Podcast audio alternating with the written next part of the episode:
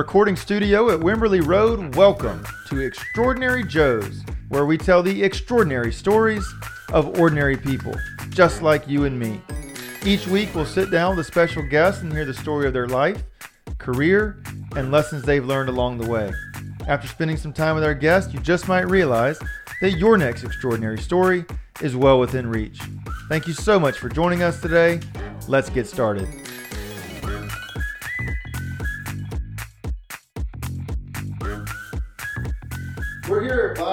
Live at Wake Up Coffee Company with owner and sometimes operator Bo Man.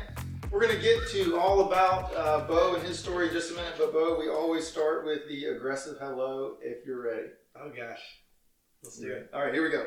Uh, I'll start you off easy because I know you're a little nervous about the aggressive hello. real nervous, man. Uh, favorite childhood television show? You know, your first guest actually reminded me because, like, I've heard the podcast a couple times. Your first guest reminded me though of my first true television love, which was Bobby's World. No way. Bobby's World, dude. Bobby's World is awesome. That was don't you, show? Don't you know Bobby? You don't remember that? Saturday morning cartoon? Yeah. Oh, dude, Bobby's World was my favorite. I kept thinking, like, when I was hearing that the first couple of times, like, I don't remember my first. Everybody kept saying, like, Saved by the Bell. Which Yeah. Saved by the Bell obviously has its has its place. Yes. But childhood show, like, I woke up on Saturday morning, like, to watch Bobby's World. What about Doug?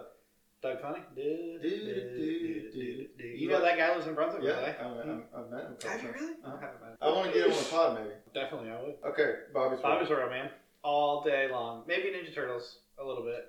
All right. Before they got on steroids. Definitely. The original. I'm not sure about the new ones. Favorite non-coffee drink? This is this is embarrassing.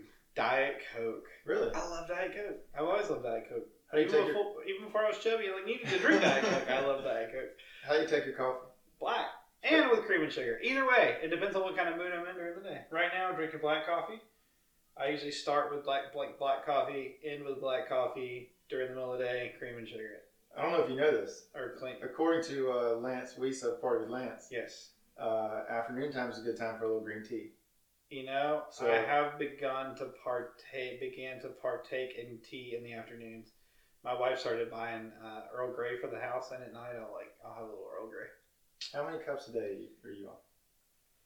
Oh gosh, so it depends. Like if I'm in the store here, I drink like these little eight ounce cups. I just like keep these going all day, like these little small eight ounce, like traditional cafe cups. Yeah. I just keep like half full, and I just drink throughout the whole day. Um, if I'm working somewhere else, like at one of my other places, or doing something else, I'm probably. I, don't, I mean, I'm like at least six to eight cups a day. No way. At least, yeah. Wow. Okay. So I drink a lot of coffee. Yeah. Okay. Uh, Wait, I, I drink. I'll say this: I'm not opposed, like being a coffee purist and a coffee shop owner. I should be better than this, but I'm not opposed to like drinking crappy coffee and reheating it through the day too. So like if I'm somewhere where I don't have good coffee, but I have some left over, I'll reheat it and keep going. yeah. So like as far as the volume of coffee, I don't know, probably like 40 to 50 ounces maybe a Okay. day. You know, not Oh, terrible. Uh, okay. That's not. It's not too bad. It's not terrible. Okay. It's like six to eight cups. yeah. That feels like a lot. Okay. Uh, Maverick or Goose? Ah, that was a hard one, man. But Goose. Yeah. Talk to me, Goose. Uh, Goose. Come on. But Goose I dies. know. Sequel, Shocker. Sequel coming soon. Yeah, I don't You know gonna how see it? about that. Yeah, for sure. How would you not see it? You gotta at least see it. I like Maverick too, though. Let's not let's not hide it though. Yeah. That's that's too hard to. I like both. Favorite place you traveled? Oh gosh, I loved Morocco. Morocco was like my favorite place I've ever been, and I would like to live there again someday. It was really really awesome. Um, Favorite beard product? favorite none zero. I don't believe in it. I just grow it and man through the itchiness of it and just. No, you not using any beard oil over there? No, dude, get out I'm here. not either. Just to, I for the don't record. use beard Just for the record, I'm not It either. feels like it defeats the purpose to me. If you're gonna be like manly and grow a beard, don't church it up. But I feel like it does. It makes it look nicer. I'm not into a beard to look nicer. I'm into a beard to look rugged and awesome. okay. I feel like my wife would judge me if I use beard products. All right. You're more of a man than me. Do you Is use what beard you're trying to products? say. No, I don't. I, I don't use beard products, but I do want my beard to look nice. So I, my beard looks nice once every like four months when I actually trim it down. and then I just let it grow. When the podcast starts making money, then I mean, I, I'll, I might use a beard product. I can't afford them right now. Especially if you got sponsored by like a beard product Yes. company. Uh, do you know any? Let's talk about. It. I feel like a lot of the podcasts that I listen to, like those are the types of companies that advertise on them. You know what I mean? Okay. Like Dollar Shave Club or like places, you know. So if you make like a beard oil and you want to sponsor Extraordinary Joe's, let, let me know. Okay. Uh, last book you read? Last book I read. Oh gosh. Be Kind Um, came out like two years ago. so Be kind, even try it. Don't definitely. I'm trying to think. I listened to books on tape. Does that Oh, count? Sure. I recently listened to the Donald the Story Brand. Is that what it's Yeah, yeah, called? Donald Miller. Um, a hang on, Brand. let me go through my. Uh, I started one recently that's pretty like heavy. It was recommended by our friend Drew. The Color of Law. It basically is about like how uh, finance and uh, mortgage rates and banking like kind of intentionally segregated uh, the U.S. after you know, specifically after like World War II, when you know they say like a bunch of Americans came into wealth or began to establish wealth because they came back from war and they could buy a house, and you know people say that housing is how you develop wealth. Um, what other things do I have here? I have a really bad habit of like starting a book or listening to starting a book and forgetting it. Like uh, Malcolm Gladwell. I love Malcolm. Supposedly he's got a new one. I can't remember the name of it. My dad's David it. and Goliath is the last one I it's like- read. yeah, there's a new one out that says it's really good. Um, I'm a big like I loved Outliers. Yeah. Big thing of that. I wanted to plan my children uh, their births around that. Yeah, how's that going? Terribly. They're both born late in the year and will never make the uh, All Star team. And never develop and never get college scholarships and never go pro. It's a good thing. Dang it! December burst, man. I could I could hold them back. We you know people do that. I Yeah. could hold them back to start a year later. That might hurt. I mean, you're homeschooled right now, so you could just whenever you I get could ready, just be like, enter no, them. they're like That's in- true. You could just say three grades below. Yeah, but you know the kids can't play in high school anymore. Like the Tebow, the Tim Tebow rule got voted down in Georgia, so like you can't put a, homeschool kid in the public school. They gotta be in public sports school. team. Yeah, exactly. Just wait till they're like 20 and put them in as a Put 'em in freshman. school. That's Yeah, true. That's right. It's a ninth grade. Uh, let's see. Oh yeah, you don't want to ask you the history question because you feel like people are bl- blow, blowing that one. How yeah, about they're, um, they're blowing that one. small thing that makes you happy? Small thing that makes me happy. Oh gosh, that one's loaded. I knew you were going to ask that, and I had a really good answer last week when I was thinking about it. and I don't remember what it was. Uh, small thing that make coffee makes me really happy, man. Really? Well, eight cups a day, I'll do a it. small thing that makes me really happy. Literally, it's a small thing. It's this tiny little seed inside this little cherry that grows on a tree in these weird places around the world. Coffee makes me really happy. All right, you survived. My it. family makes me happy. I don't know. There you go. Yeah. See, people are gonna listen later, like you did, and just judge you about missing that question. I know, right? It's okay. You're, in my eyes, you're an extraordinary Joe. Thanks, man. Hey, uh, thanks for playing Longbow, and uh, could you please uh, introduce yourself a little bit more to our audience? Tell us who you are and uh, what you do. All right. My name is Bo Mann, and I am the founder of Wake Up Coffee Company. So I own um, two or three uh, coffee retail shops. And Wait, do you have two or three? Because I'm concerned about right now the future of Wake Up. If you're not sure, So we technically have three. One of them is temporarily closed down while we reorganize it. okay. Um, Is that, so- is that that's the Palm Palm Street Street, place, okay. and we, we keep. I, I hesitate to say we're about to reopen it because we're always about to reopen it. yeah? Um, but really and truly, we are about to reopen. Oh gosh, I guess I have almost four really. So we're about to reopen Palm Street, uh, mostly like an auxiliary baking and prep space. Okay. Um, but it will be open like it's like a pop up shop. You know what I mean? For like Yeah. limited hours in the morning for like the Glen Haven neighborhood, that kind of thing. Yeah. And so we're about to reopen that, and we just signed a lease.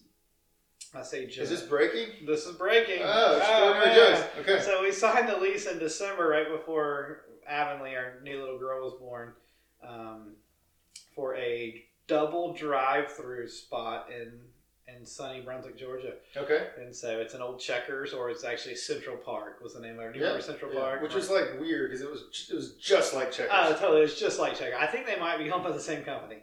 So it's a double drive-through building. It's totally like cursed and haunted. People have been there since Central Park left. They're there for like a year and they leave. Where is it? Um, on Altama, I think that's Altama. Is Is it- like runs right in front Yeah. of college, in front of Big Lots, in front of Is it where Snowballs Alpine? was? Exactly, snowballs. Snowballs didn't make it. No, didn't make it. Again, not. like I said, like ten Okay. people have been in there in the last ten years, and it's cursed. But we're gonna come through and we're gonna make it. Yeah. When does that come? So we actually are just talking with our painters today, and so uh, we'll start painting minimal construction on the inside. We'll start like equipment purchases and stuff this week as well. I think we'll launch that shop like late February. Wow. So That's that cool. I guess will be three, and then we'll call Palm Street like three and a half. You know, because it's like here a first. half day. Here, here first. That's also strictly strictly drive through. strictly drive through. So what we've done is, you know, we're we've really been like against the drive through thing because so much of what we do in our shops is is like community oriented Yeah. and relationship oriented and stuff. And so we've really kind of tried to stay away from the drive through thing. But the people have spoken and now that I have kids and have to wrangle them and don't want to get out of the car but still want a coffee sometimes, Yeah. I see other people's perspectives of going, man, I wish you just had a drive through sometimes. Because some of us, you know, there's a lot of times where you and I can sit together and we can have a coffee, but there's Right. other times where like you're going crazy, you've got both your kids, you're trying to get from thing to thing, and you don't want to, you know, go somewhere else. You want to support something that you that you like and Yeah. believe in, and also, you know, it's just better. Okay. And so, yeah, we're gonna open a drive through, man, and then we're gonna open Palm Street back up. Palm Street's coming back. So, Okay. So you're you're an owner of, of several or more coffee shops. Yeah. Um, how? Give me give me the origin story because I know I don't, I don't even know this is usually I ask questions I know the answer to. I'm don't sort of sort of curious, but I know a little bit about it. Okay. All I know is um, that after college, at some point you traveled the world and then you came back and you started a coffee shop. That's right. But there's more to it. That's it, Give me like so. T- you tell tell a little bit about your travels and what you were doing and why you were traveling and Um, so yeah, so after college, I came uh, honestly back home, got an internship that turned into a job. Um, with actually a really a great church, um, and I just was really at that time and still like really into the idea of like social justice and um, basically like just the just the crazy imbalance in the world like economically and just the different opportunities as well or the lack of opportunities for a lot of other places. Um, and so at some point during that time, I just decided like it was time for me to put my money where my mouth was. Like I could read about it, talk about it, like try to encourage other people to learn about it. Um, but unless I kind of went and saw it myself and did something physically, like with my own hands about it, then um, maybe I did it. I, I don't know. I was just looking for that perspective. So I quit my job and I basically just signed up for like a bunch of different like missions and relief trips. Um, and so I spent part of my time. My first bit was actually in Romania um, on a mission trip with that church. Um, and that was kind of the thing that like launched me into doing other things. So I went to Romania for a little bit. Um, met a guy, Sammy. You ever met Sammy who works here? I don't think uh, I don't think so. super handsome European tall man. Okay. Some Uh, people usually make describe me that way. So me and Sandy like So Sammy, I met Sammy when he was like 12 years old. It's wild now because he's now moved to the states and he lives here and temporarily now he's working with us, which is just really Yeah, that's weird. I crazy. met him in this strange like little uh, like gypsy village. Um, it, it was crazy. Anyway, so I, I went to Romania and for the first time like kind of saw poverty. Um, and then after that, I, I came back um, and was quickly launched into a trip into like North Africa and I lived in North Africa for like three and a half months. It was Wow. pretty intensive um, missions and relief uh, training group there. yeah. It was awesome. It was amazing to see. You know, Northern Africa is predominantly uh, Islamic, and so like to to live in that kind of culture, especially at the time. This was like I don't even know what year. I mean, we're still in the middle of Iraq, like as a as a company. I mean, as a as a country. Yeah. Um, and so it was just really cool to get a new perspective and to kind of see um, that culture like face to face and live in it and be a part of it and see how beautiful and amazing the people were and it was. Um, so did that for a bit, came back again for a little while, then spent time in Haiti with some friends, and then uh, really, really saw poverty there. Um, and then came back and did a couple other things, but basically, like the the recurring theme during my time there was just that the the oppor- the lack of opportunity and just the the poverty that people lived in was just was unbelievable. And to see that firsthand and i kind of just kept in my head that idea of like one now that i know i've got to do something. Yeah. you know what i mean? And so um, from that kind of theme that was just revolving in my head like now that i know i've got to do something um, and also like in northern africa so much of that culture like as men was we spent time in the afternoons in cafes and in tea shops and things mm. like that Yeah. and so you know i wasn't like guy that like went to college worked in a coffee shop and like fell in love with coffee and brought Right. it you know i didn't really i mean i drink coffee in college to stay awake for exams and stuff but i didn't fall in love with coffee really until i was in northern africa and really there wasn't the quality of the coffee as much as it was the culture Mhm. that a cafe created. So I fell in love with the cafe culture um, there. And Just the you know the fact that I could sit at a table with a guy who has totally different belief system than I do. That you know from the news back home, you know everybody would think that the two of us hate each other Right. um, because of what we believe and, and are against each other. And just to be able to like bridge that gap and have an awesome conversation.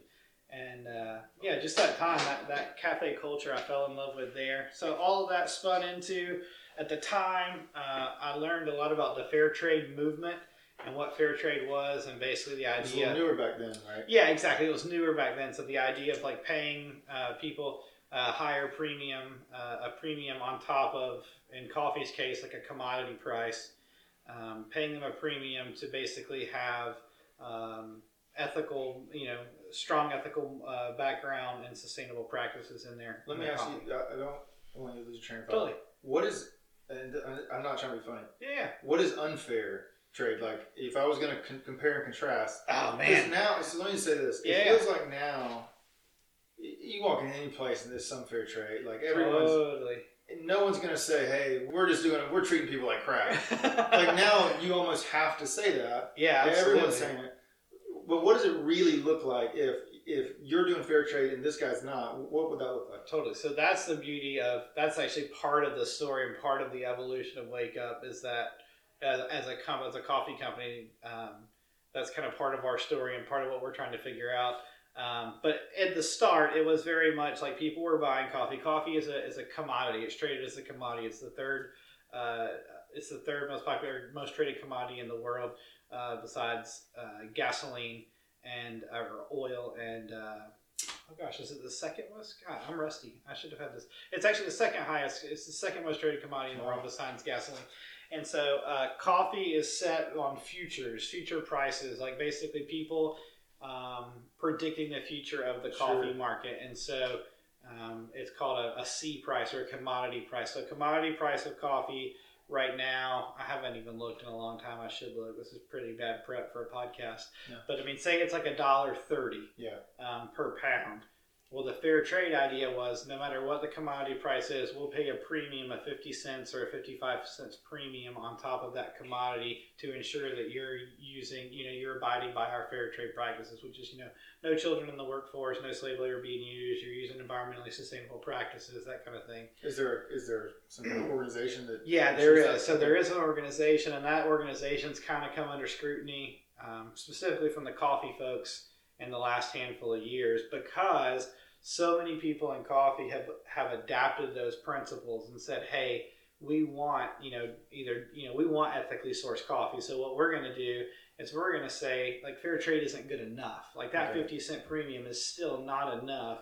And two, part of the obstacle is there's a hurdle in joining that fair trade group because the producer, the farmer, had to pay a fee to be a part of that group and had to pay to have uh, people come and inspect and prove that they were what they were saying they were. So Yeah.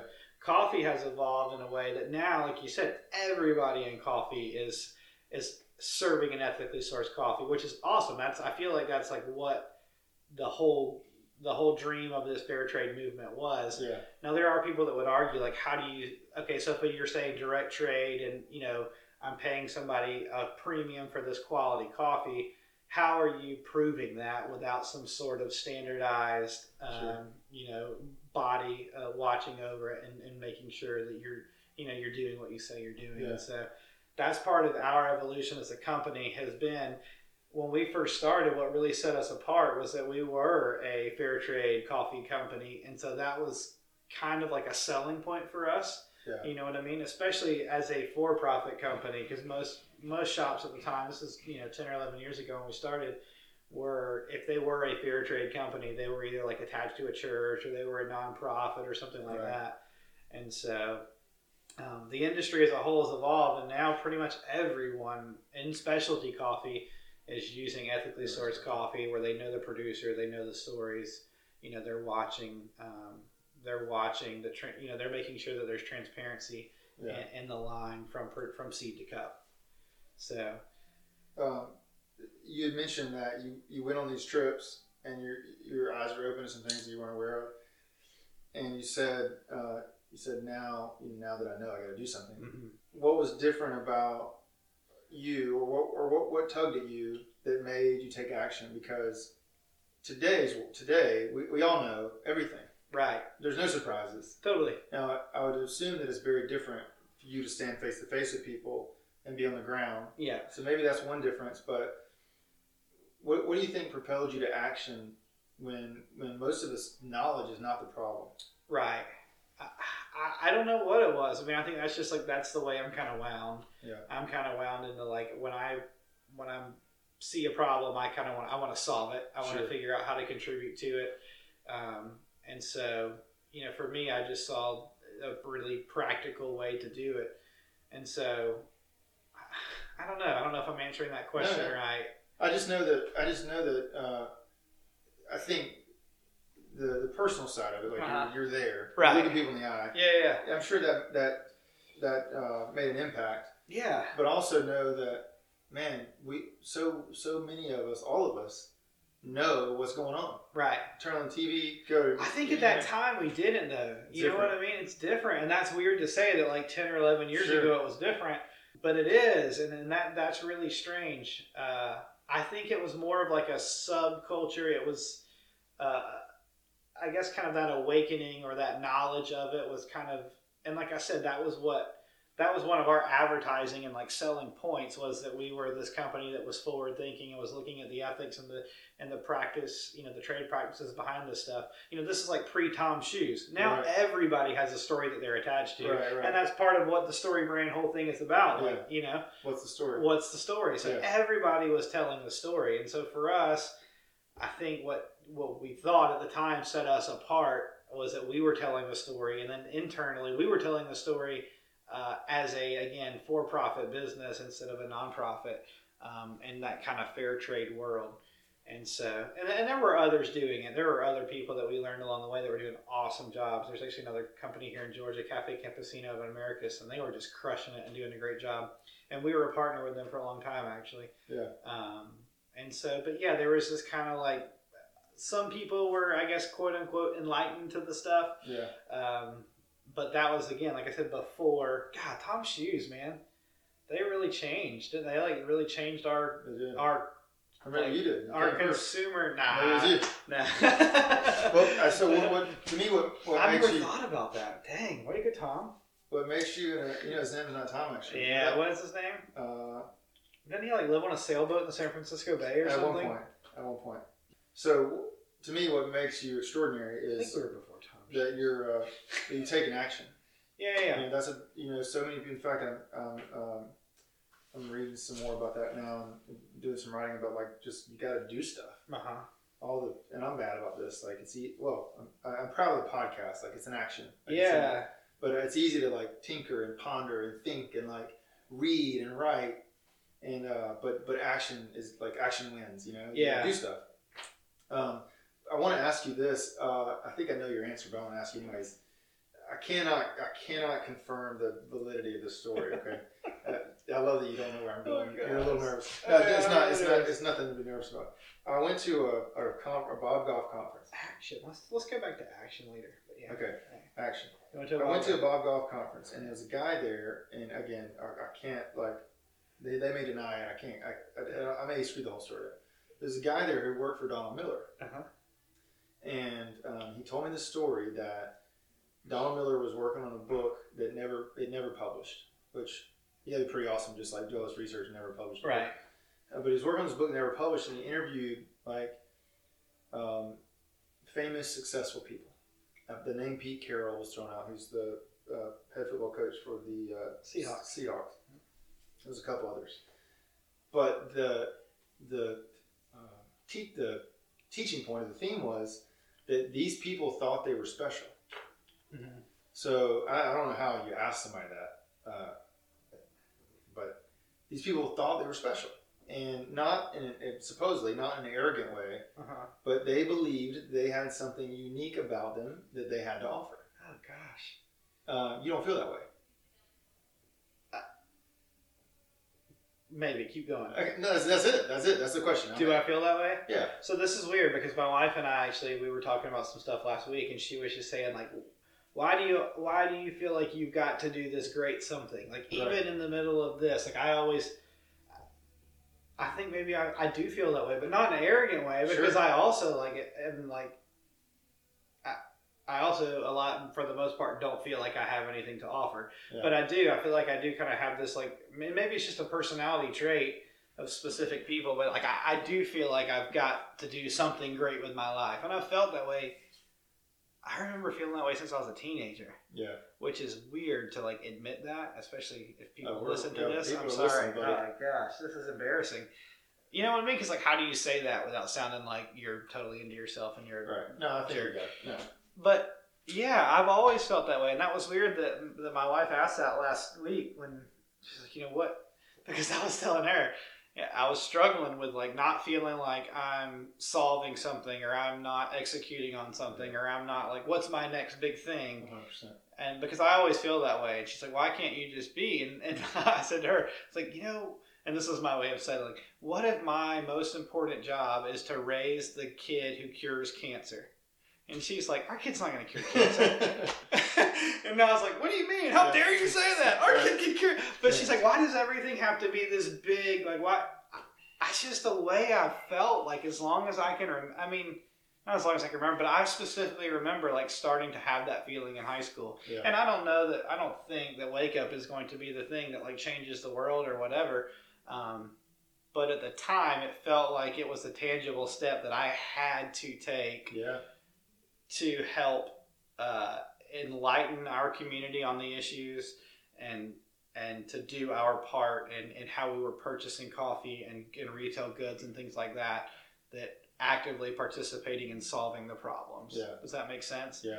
and so it's a bigger problem than just a handout you know that was kind of our idea was like the- we've got to solve the uh, the economic problem of you know uh, charity um, and so um, you know and now that's a big movement like microfinance is a big thing you know people are really involved in like helping people help themselves is the big thing Yeah. you know, or when helping hurts is a really interesting book, you know, about like, you know, all these missionaries or all these groups come in from out of town and they bring, you know, all their building materials and they build a house. Well, that doesn't help anybody. Right. First of all, you guys don't know how to build a house. Second of all, like you could have bought all of those goods from all the local stores or all Right. the local people. Um, just kind of that idea of basically like helping people be more self sufficient um, and it being a bigger economic uh, problem than just what a handout can can cure. Does that Yeah. make sense? I should say. Do you too. feel that way? That's Well- weird. I've never heard that. Do I feel special? That people feel that. Yeah. I don't feel special. I mean, I'm like the most boring person in the world. Well, okay. So, so If I'm not working, like I'm at home hiding under the covers because I'm exhausted This from is- like talking. yeah, this is worth noting though. The, this is the point of the show. Uh huh. Uh, I'm not not for you, worth noting for you, but worth noting for the people listening is, I and I've said this several times, but I I, I would listen to these podcasts. For Yeah. example, real estate. Uh-huh. I, I enjoy I enjoy real estate, investing in real estate, studying about it. Just it's in- interesting to me. I'd like to do more of it. So you turn on this podcast. It's like, welcome to the show. Twenty five year old uh, Billy with four point million dollar. You know, it's like I can't relate to that guy. You know, it's like- right. And so here I am listening to Billy, who's like 22, and he's he's got four million dollars in real estate assets. yeah. And they start talking to him, and and there's almost, I mean, you can learn from him, but it just feels like so far away. Totally. And so same thing with the, you know, tons of podcasts that I would listen to, and there's a bunch of great ones, but um, that, that were interview style podcasts like this, talking to people. It felt a little bit out of reach for me. Mm-hmm.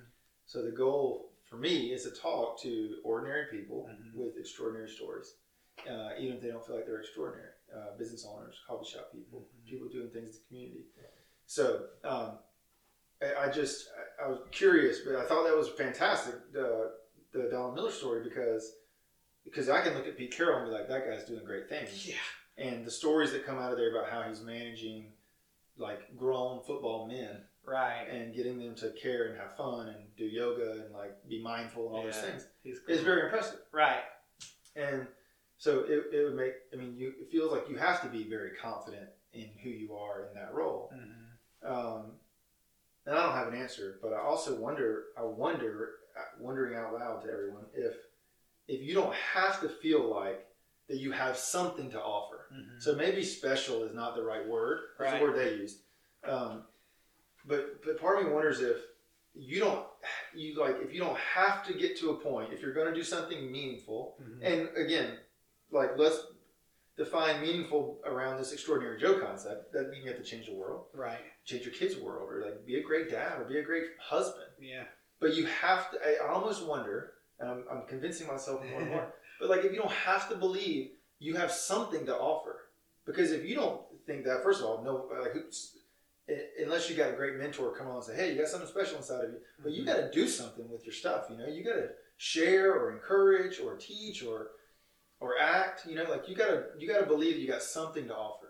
Does that make sense? Yeah. Totally. and so I think, I mean, it sounds like you get this story in you from all these places you traveled, and you come home, and it's like, it's not just, well, I could, you know, I could do a coffee shop. Yeah. It's like, if I do a coffee shop, it's going to look like this, and it can impact this, Yeah. right? You got to believe that you can do something. Totally. So you asked about come back to action, but the, again, the impressive thing is, I mean, how many, like, do we count as millennials? I don't know. I don't know. We're like right at the I feel like we're on the, the But good I edge. feel like we're on the positive But side. I don't identify.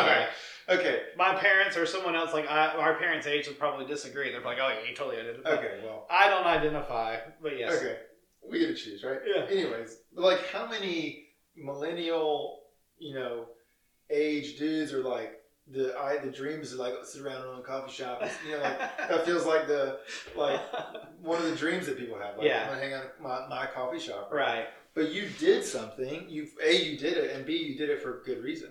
Yeah.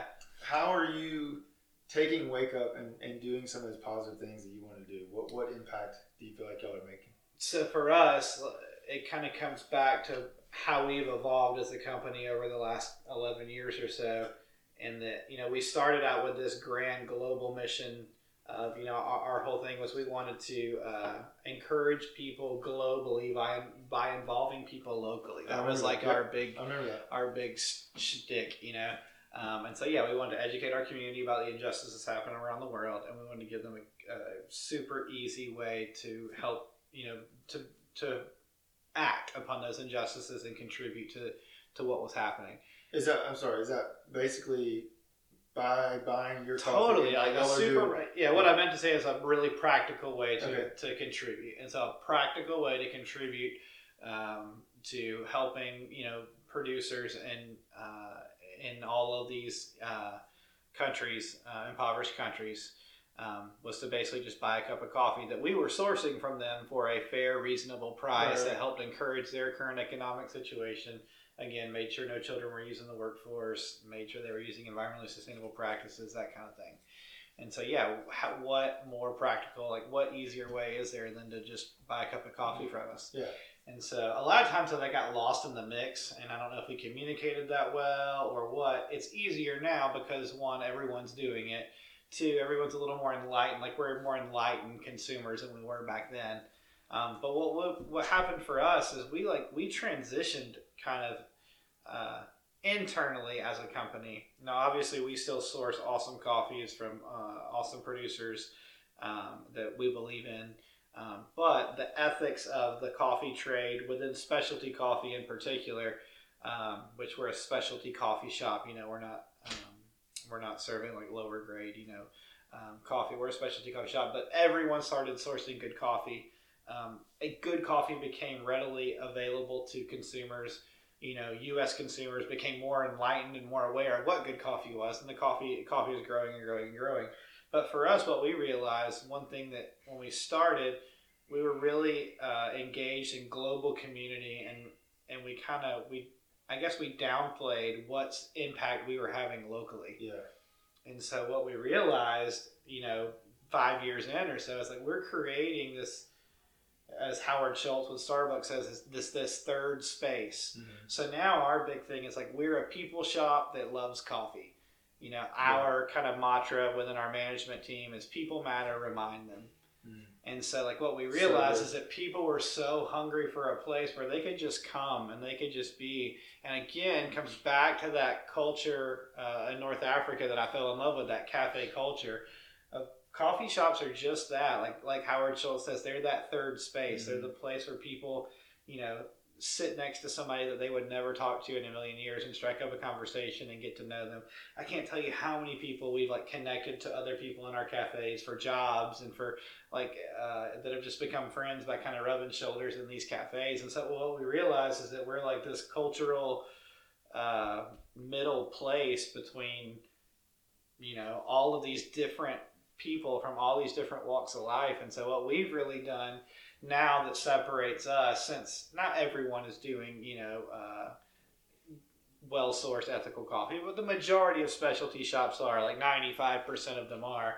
And so, what are the things, because good specialty coffee is readily available now, what are the things that are going to distinguish us and separate us? Yeah. And what we've really leaned into is that, man, we're like a community hub, and we love that. Yeah. If you notice, like everybody that works for us, we are people first. Like, we're Right. going to always be people first, coffee second. And we love coffee, and we want to make you one of the best cups of coffee you've ever had but we want to encourage that community. Um, again, we, we our our overall kind of mantra to the public is that yeah, we're a people shop that loves coffee. And some of the, some of your employees have been with you for a really long time. Oh my gosh, yeah, and you man. think, I mean, I would think that um, a, a coffee shop job, not for everybody. I Mm-hmm. mean, you have people who are managing, but is sort of transitional, right? You- Yeah. You, got, need a job for the summer, college kid, you know. right. I would think that that would be more, uh, you'd have more turnover. And I'm Yeah. sure you have more than I realize, but you got a lot of people here we that don't I have recognize. much you know. turnover. That's the that's the crazy thing. Why do you think that is? What have y'all been able to But do? we're just I mean we just have a really tight knit family of people, and again when you when you, most of the people this is something I picked up from from working in the church world is we we hire from within.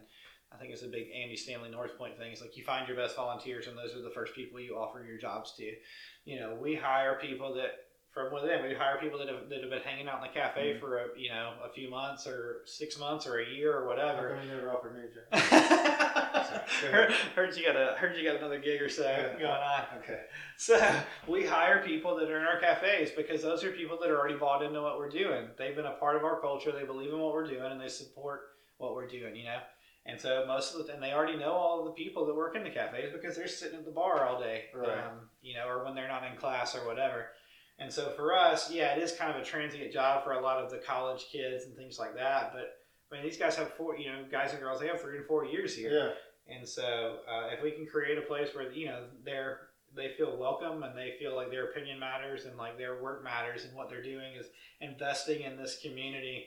Um, and then for our part, for you know myself, Randy, Evan, our management team, you know Haley and Hunter, like our part is making sure that they're leaving here better and more prepared. Um, that's kind of our new like that's the latest evolution of like what I do. Like I want our people to leave here as better employees and people that are contributing, um, you know, to their workforce in, in meaningful, caring ways Yeah. um, that aren't just, you know, boring, you know, uh, I don't know, Sure. Joe Blows. Yeah, What um, what's the biggest challenge of managing this place? Oh, man. College kids. Really? um, no, honestly, man, our staff is amazing, and that's what Yeah. makes us like we really lean into the staff, um, or we really lean into like having a good staff. That's a really important part of us. The hardest part. What was the question? What's the biggest challenge? What's the biggest challenge? I guess it's good that you got to think about it. I know, right? I think that I don't know. It's probably more like an internal pull for for me and for our management team. We have an awesome team, um, but being kind of that, um, being that we want to be like a, a cultural um, like epicenter for our community or whatever. It's just you've got to constantly be evolving and you've got to constantly be changing. And I think restaurants in general, like food service, has to do that So I just on the Food Network the other day where the guy said something like that, like as a restaurant, you've got to continually change with the with the trends in food and with the styles and things like that. And sometimes that gets exhausting. Like sometimes that gets hard, especially in specialty coffee, um, where like everybody's cool, man. Everybody's cooler than we are, and so it's hard to like look up to the people that are pushing specialty coffee forward.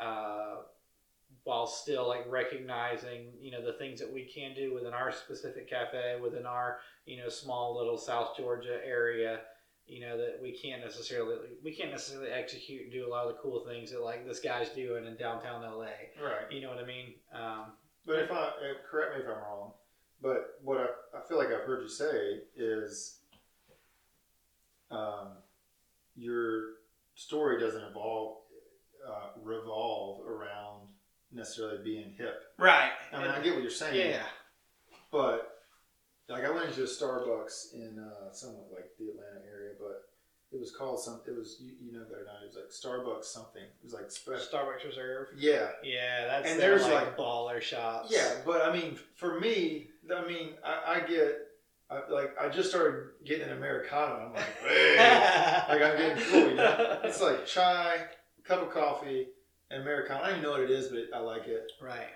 But there, there's like a sign that's like, you know, we can use a blowtorch. to- I'm not kidding.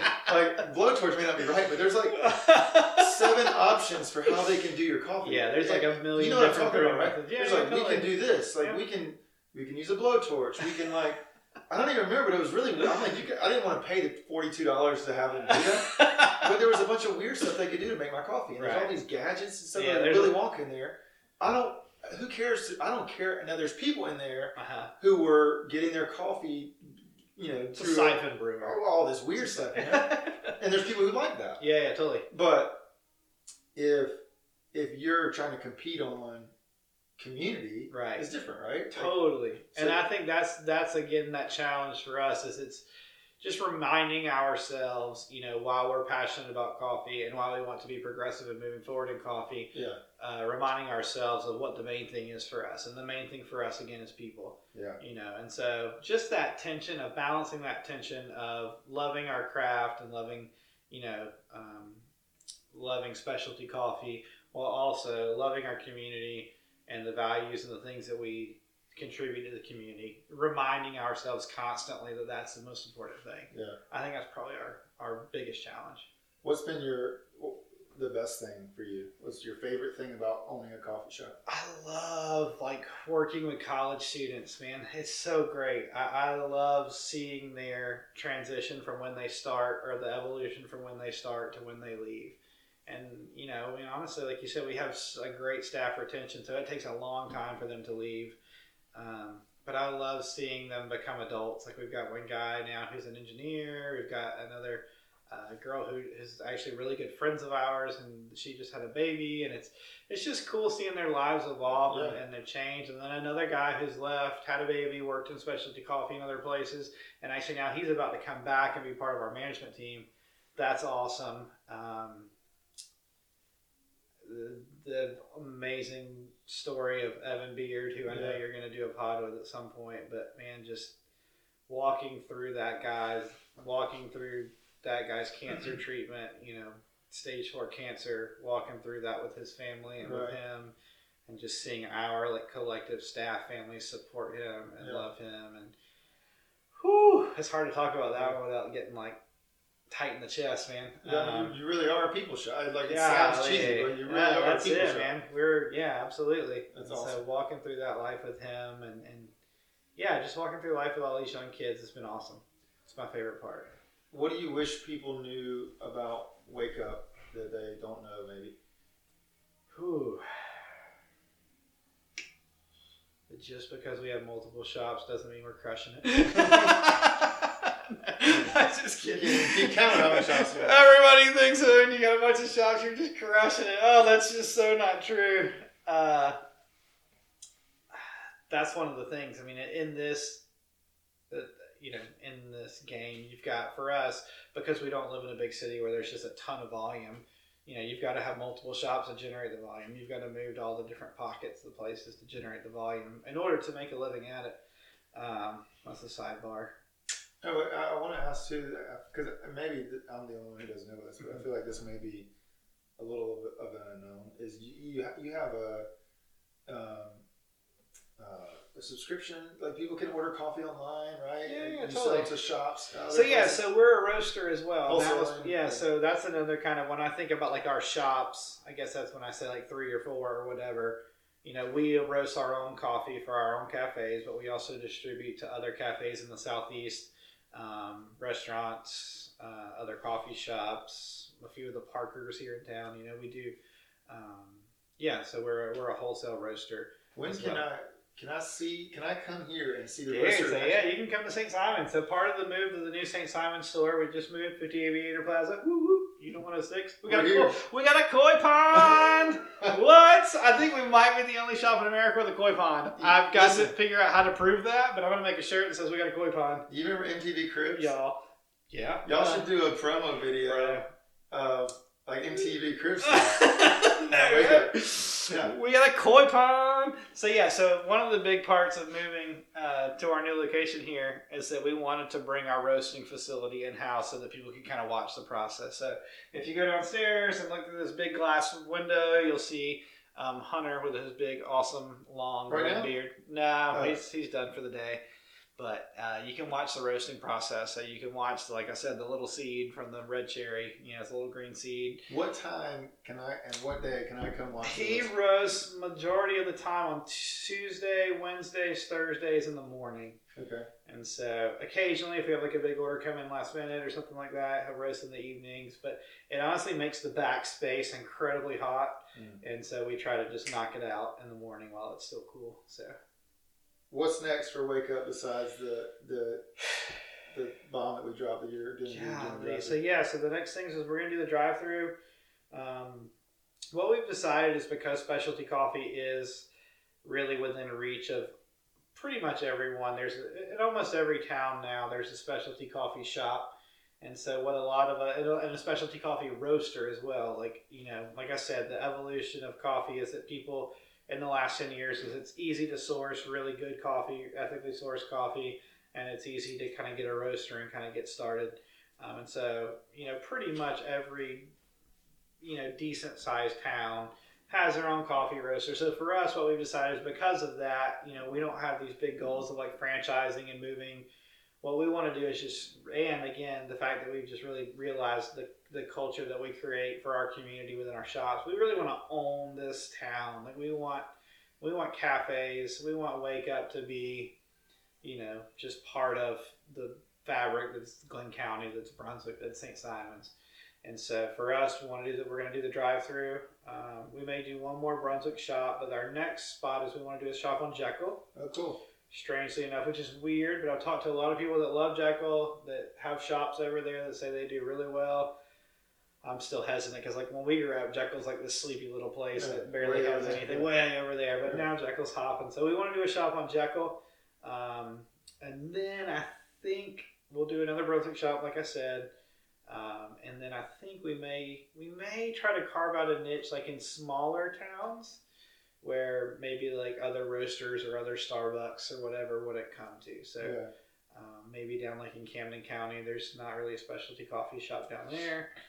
Um, there's a killer spa shop in Jacksonville, so you know you don't want to go that far south or whatever. And then again, there's a killer shop in Savannah, and there's a bunch of killer shops in Savannah, but a killer roaster in Savannah that's nationwide. So you know we're just kind of find little pockets that are underserved that we think again for us it is about bringing the coffee to that community, but it's also about bringing this third space, this hub, where people can can just be people and be together. Yeah. Uh, I love the uh, people matter reminder. People matter. Remind them. That's, That's our good. big thing, man. So, yeah, just remembering their order, remembering their name, remembering you know what they told you they were going to do next week, asking them what they're doing today. You know, Right. just engaging with people and learning about their story, Yeah. and you know, just being a part of their story. That's that's our story. Uh, that's good. Thank you so much uh, for taking the time. I know you're super busy. I feel like I Uh, rambled, man. No, it's great. Appreciate you doing this, and uh, can't wait to to see how Wake Up keeps growing and uh, checking out the new drive-through shop. Woo woo. and uh, hopefully get getting Evan on the podcast. Golly, dude. I told Uh, you that's the one. That one's gonna go viral. Yeah. Everybody's gonna be blown away, Well- crying on their in their cars, listening to their pod. So, uh, Evan, you're committed now. Thanks. Evan, to you're in. You're in, buddy. Best guy in Uh, America, right there, ladies and So, gentlemen. hey, thanks again, bud, for taking the time, and I really appreciate it. And talk to you next time. Thanks, Steve. Team man. Special thanks to Wake Up Coffee Company for hosting this session of Extraordinary Joe's. I appreciate you tuning in to hear more about the extraordinary story of Bowman and Wake Up Coffee Company, the things that they're doing in the community, and the ways that they're trying to impact the world around them. I appreciate you being a listener, and I look forward to talking to you next time.